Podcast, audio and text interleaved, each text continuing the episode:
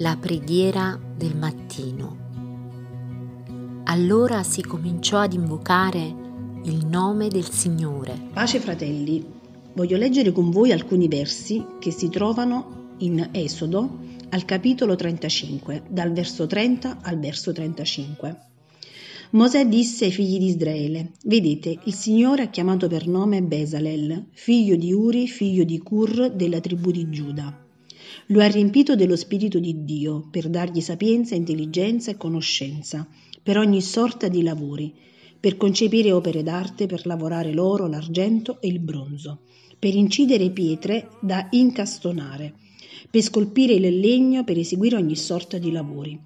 E gli ha comunicato il dono di insegnare a lui ed a Oliab, figlio di Aizamach, della tribù di Dan.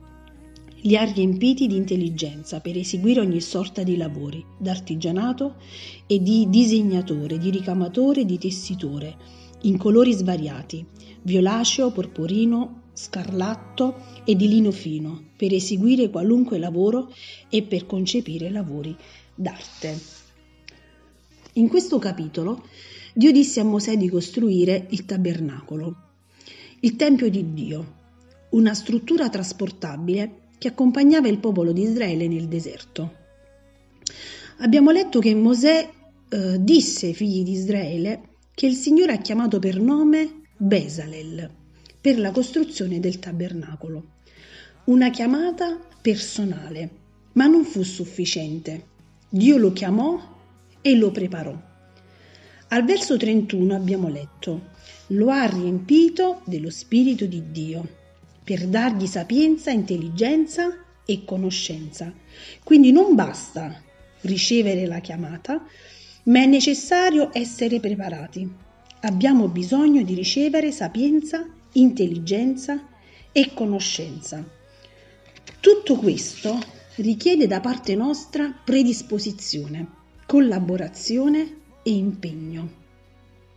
Quanto Bezalel aveva ricevuto non doveva tenerselo per sé, ma doveva trasferirlo agli altri. Per questo motivo Dio gli comunicò il dono di insegnare. Mi sono chiesta cosa significasse la parola monitore. Ho fatto una ricerca e ho scoperto che ha un triplice significato.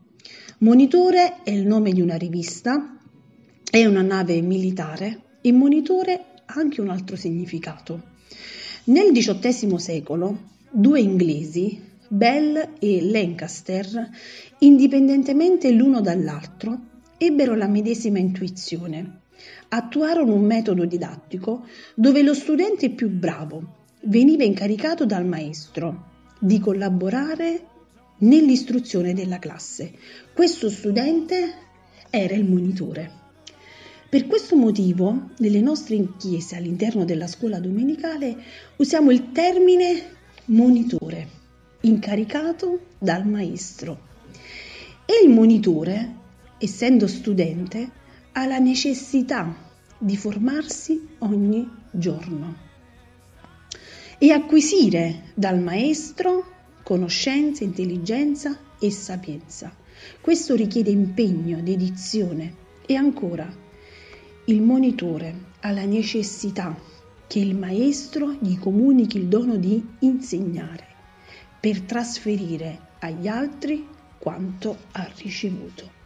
Dio ci benedica.